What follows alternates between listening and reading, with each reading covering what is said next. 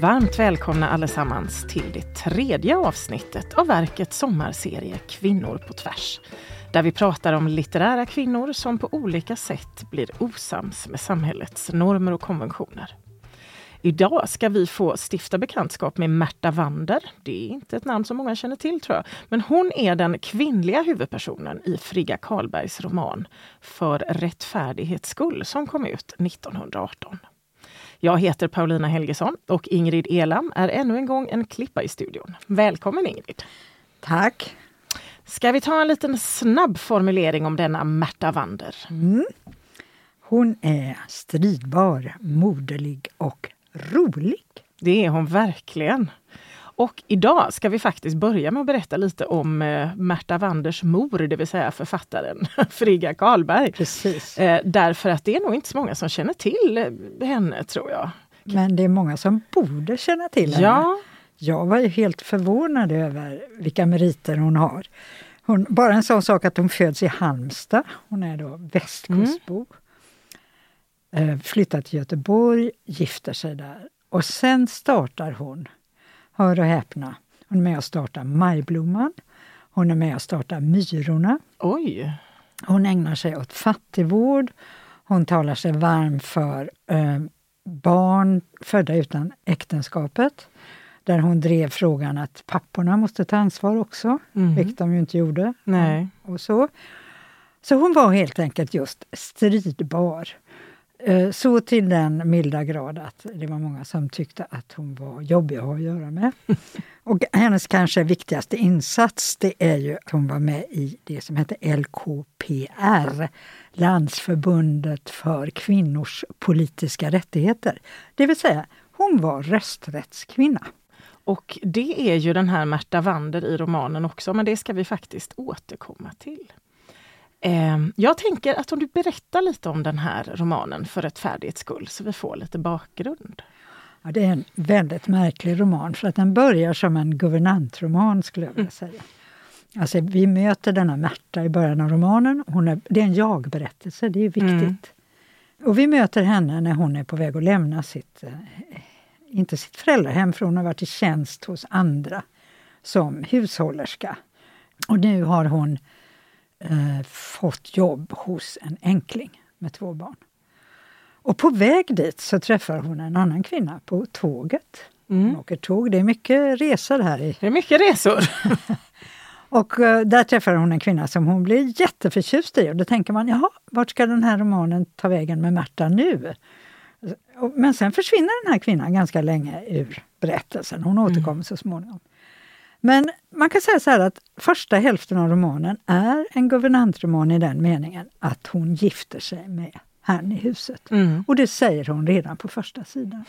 så att inget tvivel ska råda om det. Så att det Nej. finns inget, ingen romantisk förväntan utan vi vet från början att förr eller senare kommer hon att gifta sig med honom. Sen, när det väl är gjort, då förvandlas den här romanen till rösträttspamflett. Det är ju jättespännande. Ja, en guvernantroman som blir en rösträttspamflett. Väldigt underlig eh, skvader, eller hur? Ja, det är det faktiskt. Men eh, då tänker jag att då, då, det är ju den här Märta Wander som är motorn i den här romanen. Eh, det här starka jag-berättaren. Nu får vi liksom kasta oss över Märta. Vem är hon? Hon är, hon är också ett mellanting. Vi har ju tidigare i den här serien talat om mellanvarelser. Mm. Hon är ju inte arbetarflicka och hon är inte högborgerlig flicka heller. Men hon kommer från ett fint hem. Mm. Ett bra hem. Och hon vill tjäna. Och kommer till det här hushållet och vill verkligen göra någonting för barnen. Hon är mm. oerhört förtjust i barn och väcker också deras förtroende direkt. Mm Eh, lyckas eh, visa att hon är en bra människa som tar hand om barn. Och den här mannen i familjen har ju eh, inte kommit över sorgen efter sin tidigare hustru. Och det finns inte ett spår av svartsjuka och smärta utan tvärtom så är hon helt med på att dyrka alltså minnet av, av den döda och förstå det. Och, och, och, så vidare. Så att hon är, hon är en ovanlig romanhjältinna på det viset att barnen tycks vara viktigare för henne mm. än den blivande maken. Även om han också duger. Han är en ovanlig man. Ja, alltså många av männen i den här eh, romanen är det inte mycket att ha med. får man de flesta säga. är de ganska flesta. hopplösa. Ja, men hon får en bra man i alla fall. Verkligen. Mm. Och han, han har ett dubbelnamn, men när hon har gift sig kallar hon honom bara Jan för enkelhets skull. Ja. Jag tror han heter Jan Gabriel eller ja, något lika precis. udda. Det kan man ju förstå att det var lite långt. Ja. Vilken sorts kvinna är hon? Alltså är hon bara moderlig? Du säger hon är väldigt förtjust Nej, i barnen. Alltså, en, en väldigt bra bild av henne tycker jag är, alltså hon är ju rekorderlig. Mm. Hon är handlingskraftig, hon tar i, hon eh, har en, en väldigt klar syn på familjen. Det är så att mm. den här mannen ingår i en stor familj och alla har synpunkter. Och alla har framförallt haft synpunkter på barnens mor, alltså mm. änklingens före detta fru. Som de har tyckt är inte alls eh, var rätt person för honom. Hon är väldigt andlig och, och vän, fin kvinna. Utan de andra här är... Alltså familjen är en slags förtryckande grupp mm. som Märta genomskådar. Så det är hon. Men hon är också, hon är också osentimental. Det är så att en enkling är ju alltid föremål för andra kvinnors eh, intressen, särskilt mm. om han har pengar och om han är, han är läkare. Han är, han är lektor. Lektor menar jag. Lektor, ja, precis. Precis, han är lektor. Och eh, då så har familjen då idéer om att de ska presentera den ena gifta sugna kvinnan efter den andra för honom. Och så finns det en vän i familjen, som det ofta finns i den här typen av romaner, en manlig vän som just är läkare. Och han säger att han är bekymrad över att, mm. att de försöker lura honom att gifta sig. Och så skämtar han med Marta och säger mm. att eh, i värsta fall får, får du väl gifta dig med honom. Och då säger hon, ja, det har jag själv tänkt. Och det är ett bra exempel på hur hon ja. är. Ja, och det roliga är ju också att det har jag själv tänkt, inte för att hon är oerhört passionerat romantiskt förälskad, utan för hon tänker på barnen. Ja. Hon vill inte att barnen ska få en fruktansvärd styvmamma. Nej, och det är egentligen bara barnen hon ja. tänker på. Men sen duger han ju också, hon, ja, han är snäll. Och, och han, eh, han visar sig ju sen vara ett stöd i rösträttskampen. Ja, en av de goda männen. Mm. Jag tänker att vi behöver prata lite om den första frun, för att min bild när jag läste romanen var att den första frun som ju är alltså, ogillad av den borgerliga inskränkta släkten mm. är ju så att säga en kvinna med rätt syn på barnuppfostran, kärlek. Mm. Hon är som någon slags, vad ska man säga, andlig spegling av Märta nästan. De hör liksom lite ihop, de här, den döda exfrun och Märta det finns någonting alltså, där. Alltså Märta har ju precis samma inställning till barn. Ja. Barn ska få leka, mm. eh, barn ska inte lära sig lyda i första hand. De ska, de ska lära sig, de ska bli trygga mm. och de ska lära sig vara ärliga och sådär. Men, mm. men de ska inte, ingen blind lydnad Nej. som i familjen i övrigt. Sen är ju eh, Margret, som hon heter, den döda, hon är ju utländska. Precis. Bara en sån sak. Och dessutom, fransyska var hon ja, inte bland, någon blandsort. Ja. Alltså det är någon fransk mamma och något ja. annat som är pappa som jag nu har glömt. Men han har ju träffat henne, alltså Jan Gabriel har mm. ju träffat henne på ett eh, typiskt nog museum. Just Där hon har tittat på konst och han ser henne titta mm. på konst. Så det är återigen det där mm. triangulära begäret som man pratar ja. om. Hon tittar på något och han blir nyfiken på mm. vad det är hon tycker är bra. Ja. Och då blir han kär i henne och sen blir de ett par. Och, och, och dessutom visar hon sig ju vara en kvinna med kulturella intressen mm. eftersom hon då har stått och tittat på konst där. Och, och de intressena visar hon ju sen också när hon kommer till Sverige och eh, får barn med honom och lever med honom. Men hon är en tynande blomma. Mm. Hon klarar inte det här karga klimatet och då menar jag det andliga, psykologiska mm. klimatet, utan hon tynar bort så småningom. Så, så i den meningen är hon inte en spegling av Märta, utan Märta är ju råstark. Ja. Nej, och spegling var nog fel ord. Jag tror jag tänker att Märta är någon slags 2.0 av den här Margret. Ja. När det gäller inställningen till livet, till kvinnor, kvinnors rättigheter, till barn. Men att hon så att säga kommer och ställer sig i den här döda fruns skor och som du säger dyrkar henne nästan för att Ja, hon. inser vilken fantastisk människa det var. Hon tänker ofta på vad Margret skulle ha gjort och Ja. vad Margret skulle ha sagt. Sen finns det Kvinnogestalterna i den här romanen är ju väldigt intressanta. Mm. För det finns också en släkting i familjen, en, en, ta, en faster eller moster, Mm. som är ogift och som är lite egen och som har varit på mentalsjukhus i flera år som Mm. ung efter en olycklig kärlekshistoria. Eller en historia som aldrig blev kärlek. Precis. Och eh, hon är då eh, en slags också eh, någon som den här Margret, den döda kvinnan, har haft Mm. en väldigt fin relation till. Så det är mer de som är lika, alltså de här sköra, psykiskt sköra Mm. människor. Och, och medan Märta, det har man ju på namnet, Ja. framför lilla Märta, Framför lilla Märta. hon är en annan sort. Och sen finns det eh, sen blir det ju ännu tydligare hur olika kvinnor är i själva kampen för rösträtt. För när Märta väl är gift och allting är ordning och reda, Mm. Då tar ju kampen vid och då tar den nästan över och det är nästan protokoll från möten. Ja, och det som du berättade om initialt, att det sker en, en, en gl- glidning i romanen som är väldigt tydlig mot det här att det blir renodlad rösträttsroman. Det är ju just som du säger, där Märta har sitt på det torra. Hon behöver inte riskera så mycket egentligen. Nej, hon har en plattform till och Mm. med att utgå från och hon har eh, en Jan Gabriel som stöttar henne Ja. i alla väder. Till skillnad från många av de andra kvinnorna. Mm. Eh, där finns ju en kvinna som heter Ingrid, gubevars, Ja. som eh, är väldigt drabbad. ja, hon är ju drabbad på ett sånt här, du får nästan berätta lite om henne. Jo, men hon har, hon har ju fått ett barn som har den typiska Ibsensjukan skulle jag vilja säga. Så hennes man har uppenbarligen Mm. eh, fått syfilis av sin far. Mm. Och det yttrar sig då hos deras barn som att det barnet blir gravt missbildat. Mm. Så Ingrid har gift sig med en man av kärlek och de har älskat varandra.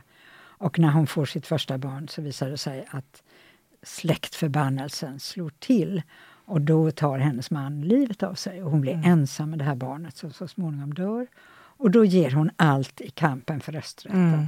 Men blir ju väldigt motarbetad, inte minst av andra kvinnor. Ja. Och det här är ju en viktig sak för Märta och inte minst för Frigga Karlberg. Mm. För jag kan tänka mig att även hon blev motarbetad. Hon brukar stå om henne att hon hörde till den radikala falangen av Mm. rösträttskvinnor. Hon bjöd in Sylvia Pankhurst som Mm. är världsberömd som suffragett och fick mycket kritik för det. Hon bjöd Mm. in henne till, till Sverige. Just det, och hon fick kritik för att de använde våld Ja, på ett annat sätt visst. i kampen i England. Precis. Och det var väl eh, Frigga beredd, kanske inte beredd att göra, men hon var ändå, ville ändå bjuda in Pankhurst. Och drev frågorna väldigt eh, hårt och eh, anses nog höra till dem som verkligen fick igenom rösträtten. Och det är viktigt att komma ihåg att den här romanen kom 18. Mm. Då fanns inte rösträtten än. Nej, den, det var mitt under kampen. Ja. För det jag tänker på just när det gäller det här med andra kvinnor är ju att Märta är en så systerlig kvinna. Hon ser kvinnor som systrar. Mm. Och hon har mycket mer tålamod än vad jag hade velat ha, även med de som är Mm. motvalls och dumma. Hon har en svägerska som hon lyckas omvända faktiskt Mm. till eh, rösträttskampen. Och allt detta, eh, och, och framförallt så kan man säga att Märta utför allt det goda arbete som Frigga Karlberg själv gjorde. Mm. Det finns en, en fastighetsägare eller en markägare som hyr ut med ockerhyror till väldigt fattiga människor. Och där vill Märta sanera hela området och bearbeta den här mannen. Och där drar hon med sig då sin motvalls svägerska till Mm. exempel med i den där kampen. Så att hon blir väldigt djupt engagerad i kampen för de här barnen och för eh, också mödrarna. Mm. Och det är ju extrem fattigdom och de är jättesjuka och de har inga sanitära möjligheter att hålla tbc borta eller hålla sig rena. Och, och här, här, här glöder romanen verkligen. Ja. Och där är ju Märtas ögon kan man säga, det som Märta ser, det är ju någon slags provkarta på alltså samhällets orättvisor. Hon, förutom den här stadsdelen som kallas för Babylon, då, den här ja. slumstadsdelen som du berättade om nu, så ser hon ju också till exempel en kvinna som, där mannen säljer hennes piano. Ja. Och pianot är det enda hon haft för att försörja sig. Hon Visst, har gett pianolektioner. Ja, och hon går liksom in i upprörd detalj på det här med hur mannen har rätt att sälja familjens enda försörjning. Mm. Som modern läsare så tänker jag, var det så här sjujävligt? Eller var det till och med värre? Jag tror det har svårt att föreställa sig hur fattigt Sverige var, men om man läser Lubbe, Lubbe Nordströms Fattig-Sverige mm. så är det inte så olikt beskrivningen av Babylon här, av den här mm. stadsdelen. Och det är klart det fanns. Och det, alltså, Märta vill ju ändra på allt det här. Hon är ju verkligen hon är ju som en, en riddare. Den ja. kvinnliga riddaren ja. på den vita hästen som ska rätta till det som är fel och ta hand om alla svaga och utsatta. Och man kan ju inte låta bli att älska henne. Jag måste bara fråga dig, alltså, vad, vad, tyckte du om den här romanen? Och Det kan vara lite intressant att prata om eftersom det är en så pass, skulle jag säga, oläst och lite i skymundan befinnande sig roman. Nej, men jag tyckte detta var en otroligt rolig bok att läsa. Jag hade aldrig läst den förut. Det var knappt jag kände till Frigga Karlberg, bara som ett namn. Och eh, ibland talas det ju lite nedlåtande sådär om böcker som är skrivna för sin egen tid och mm. som diskuterar sin tids samtidsproblem. Men det är så mycket gott humör att tåga i den här. Så mycket glöd och mm. lust att beskriva och lust att kämpa för någonting. Så att man blir ju på ett väldigt gott humör av att läsa den och man läser den. Jag vill inte släppa den. Nej, framförallt så är det för att Märta är väldigt rolig. Mm. Hon är rolig, hon har blick. Mm. Hon har eh, inte bara blick för personer utan också för situationer. Mm. Och, eh, och sen eh, så har hon en berättarstil som driver händelserna framåt hela tiden. Så man, man är nyfiken på hur ska det gå nu då? Vad ska hon ta sig mm. för nu? Och att hon lyckas liksom klämma in alla de här sociala frågorna utan att det känns påklistrat.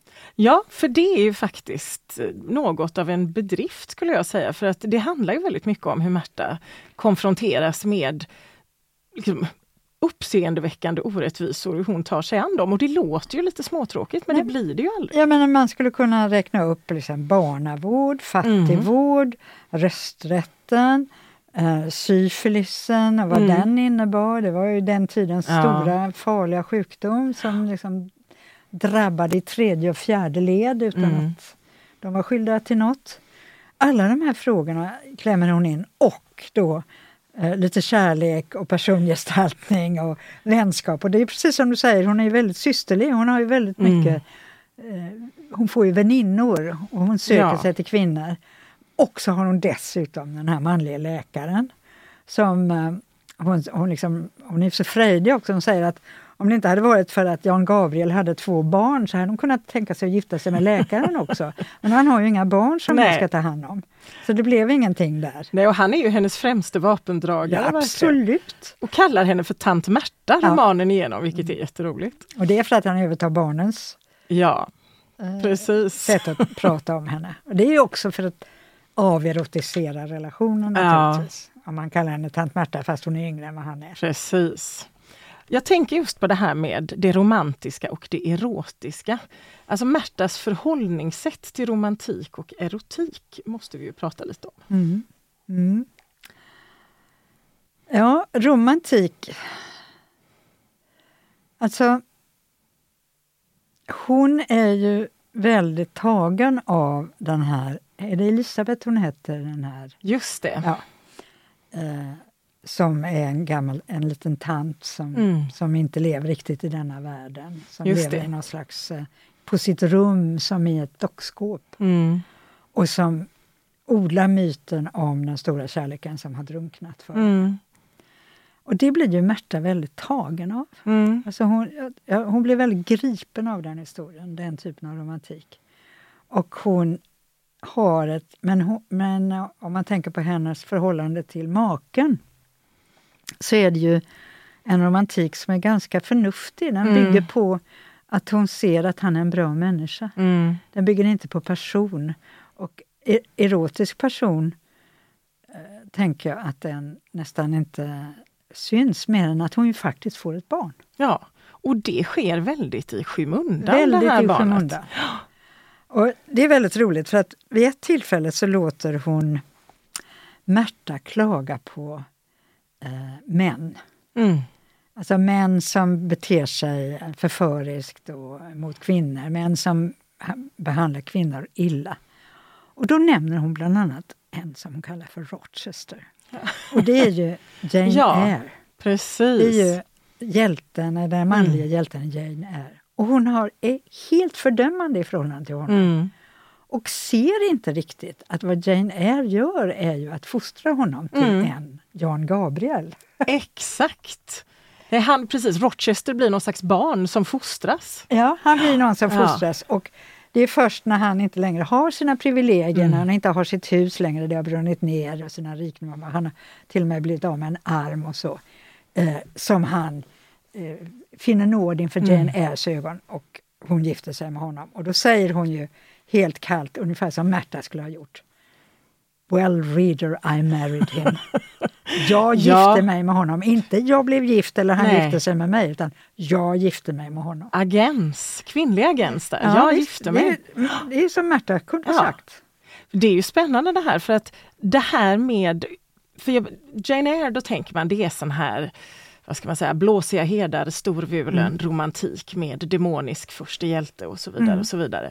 Och Alltså en viss sorts romantisk litteratur och romantiska föreställningar får ju ganska mycket pisk i den här romanen. Ja, det kan man säga. Ja, Utan, utan eh, hon har ju inget sinne för, för det här. Och Rochester blir bara fördömd.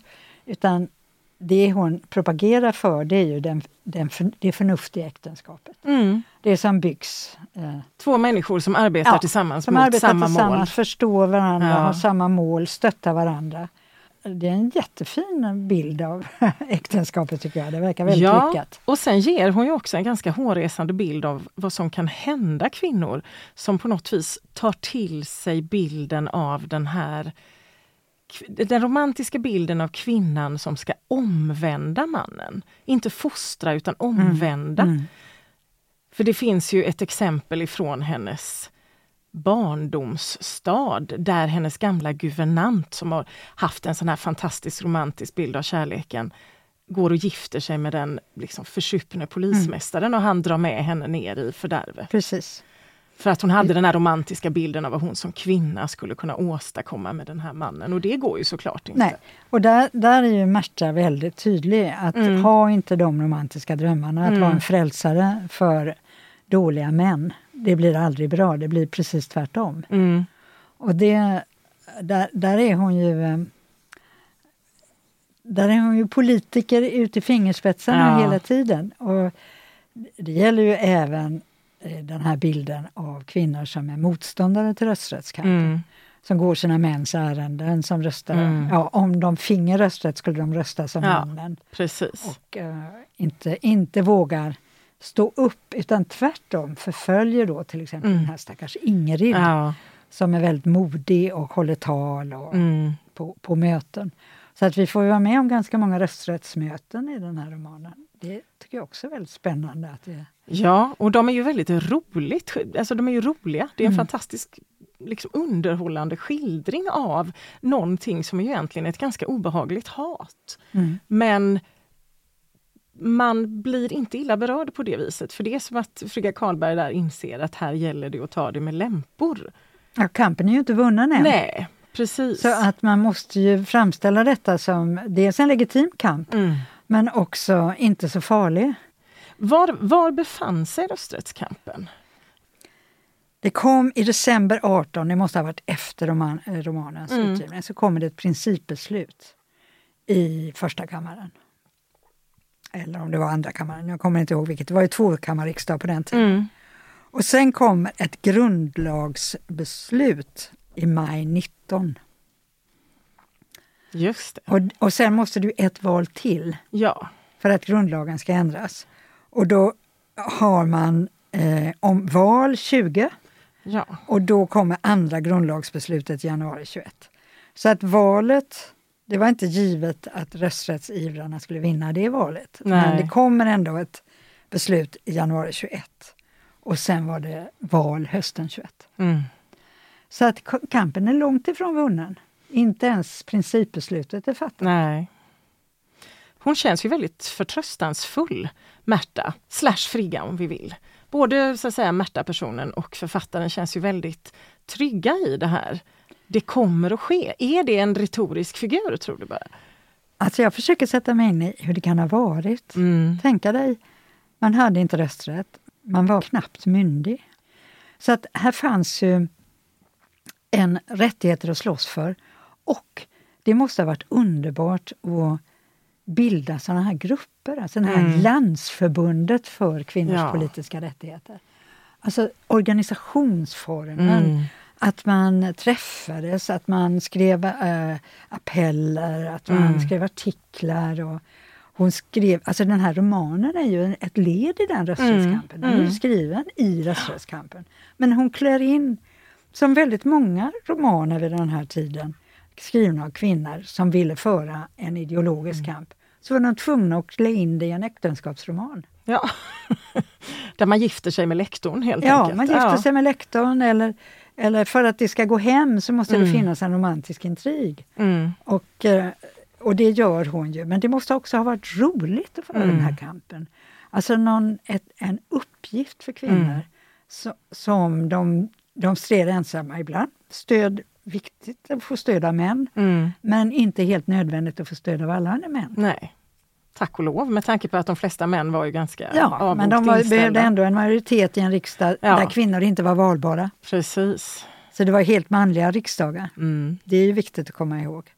Men samtidigt med rösträtten kom också valbarheten. Mm. Tänk, det är så mycket som vi tar för givet idag, Ja. men det är inte så himla långt bakåt. Det är faktiskt inte det. Nu ska vi börja runda av, du och jag Ingrid, efter att ha umgåtts med Märta Wander, som ju är en väldigt rolig bekantskap att göra. Och jag tänker att vi ska runda av med att säga någonting bara om vad som faktiskt inleder romanen. Och det är en väldigt speciell liten text. Kan du bara säga några ord om Mm. den? Den heter En dröm och det är att jag som pratar och berättar om en dröm där hon har stött, drömt om ett stort motstånd hon stöter på på en väg. Eller. Och sen så tänker hon att hon ska låta bli att hantera det där Mm. hindret. Och då är det en röst som talar till henne och säger du måste, liksom, du måste eh, ta, ta tag i det här hindret, du Mm. måste undanröja hindret. Och så är det undertecknat Hjällbo. Ja, det är ju så fint. Och Frigga Karlberg bodde ju i Hjällbo, Mm. alltså utanför Göteborg. Och det här är uppenbarligen hennes egen dröm. Mm. Så att det är författarens Ja. dröm. Det är författarens jag och inte Märta-jaget. Nej, precis. Vi känner oss väldigt lokalpatriotiska nu över att Frigga så att säga är, var våran. Hon är vår. Ja. Ja. Hon är vår på så många sätt och det har varit väldigt kul och eh, som sagt umgås med Märta. Jag tror faktiskt vi kan ver- verkligen rekommendera den här boken så att, till läsning. För den förtjänar en större läsekrets än vad den sannolikt har. Och antagligen finns den bara på Litteraturbanken. Den, alltså jag tror att den faktiskt kan ha varit, om vi ska vara rättvisa, en del av Bonniers backlistprojekt när de gav ut eh, e-böcker. Men den finns såklart på Litteraturbanken och där har vi även annat av Frigga Karlberg och en utställning om rösträtten ifall man vill grotta ner sig lite mer i det här med rösträtt. Men nu är det tredje avsnittet i verkets sommarserie Kvinnor på tvärs slut. Nästa gång blir det dags för det fjärde och sista. Missa inte det. Jag säger tack till Ingrid och tack till alla er som har lyssnat. Du har lyssnat på Verket, en podd om klassiker. Producerad av bildningsmagasinet Anekdot i samarbete med Nationalmuseum och Litteraturbanken. Alla avsnitt samt fler poddar, filmer och essäer hittar du på anekdot.se.